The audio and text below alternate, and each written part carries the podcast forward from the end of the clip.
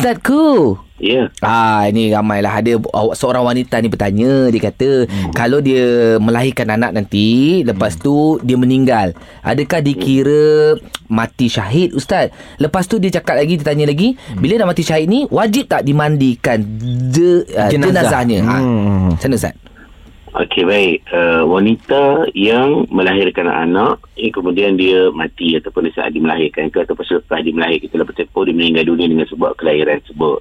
Yang mana mati dengan sebab uh, berkandungan janin dalam perutnya, uh, ulama kata dia termasuk dalam mati syahid. Wal mar'atu tamutu fi jum'in syahidun kata Nabi SAW dan hadis dari Imam Abu Daud dan hadis ini sahih. Maknanya wanita yang mati sementara ada janin dalam kandungannya. Okey. Hmm. Jadi uh, kategori syahid ini mana wajib dimandikan, dikafankan, disolatkan. Hmm. Oh. Yang mati syahid yang tidak perlu di apa tidak perlu dikafan, tidak perlu dimandikan hanya disolatkan saja.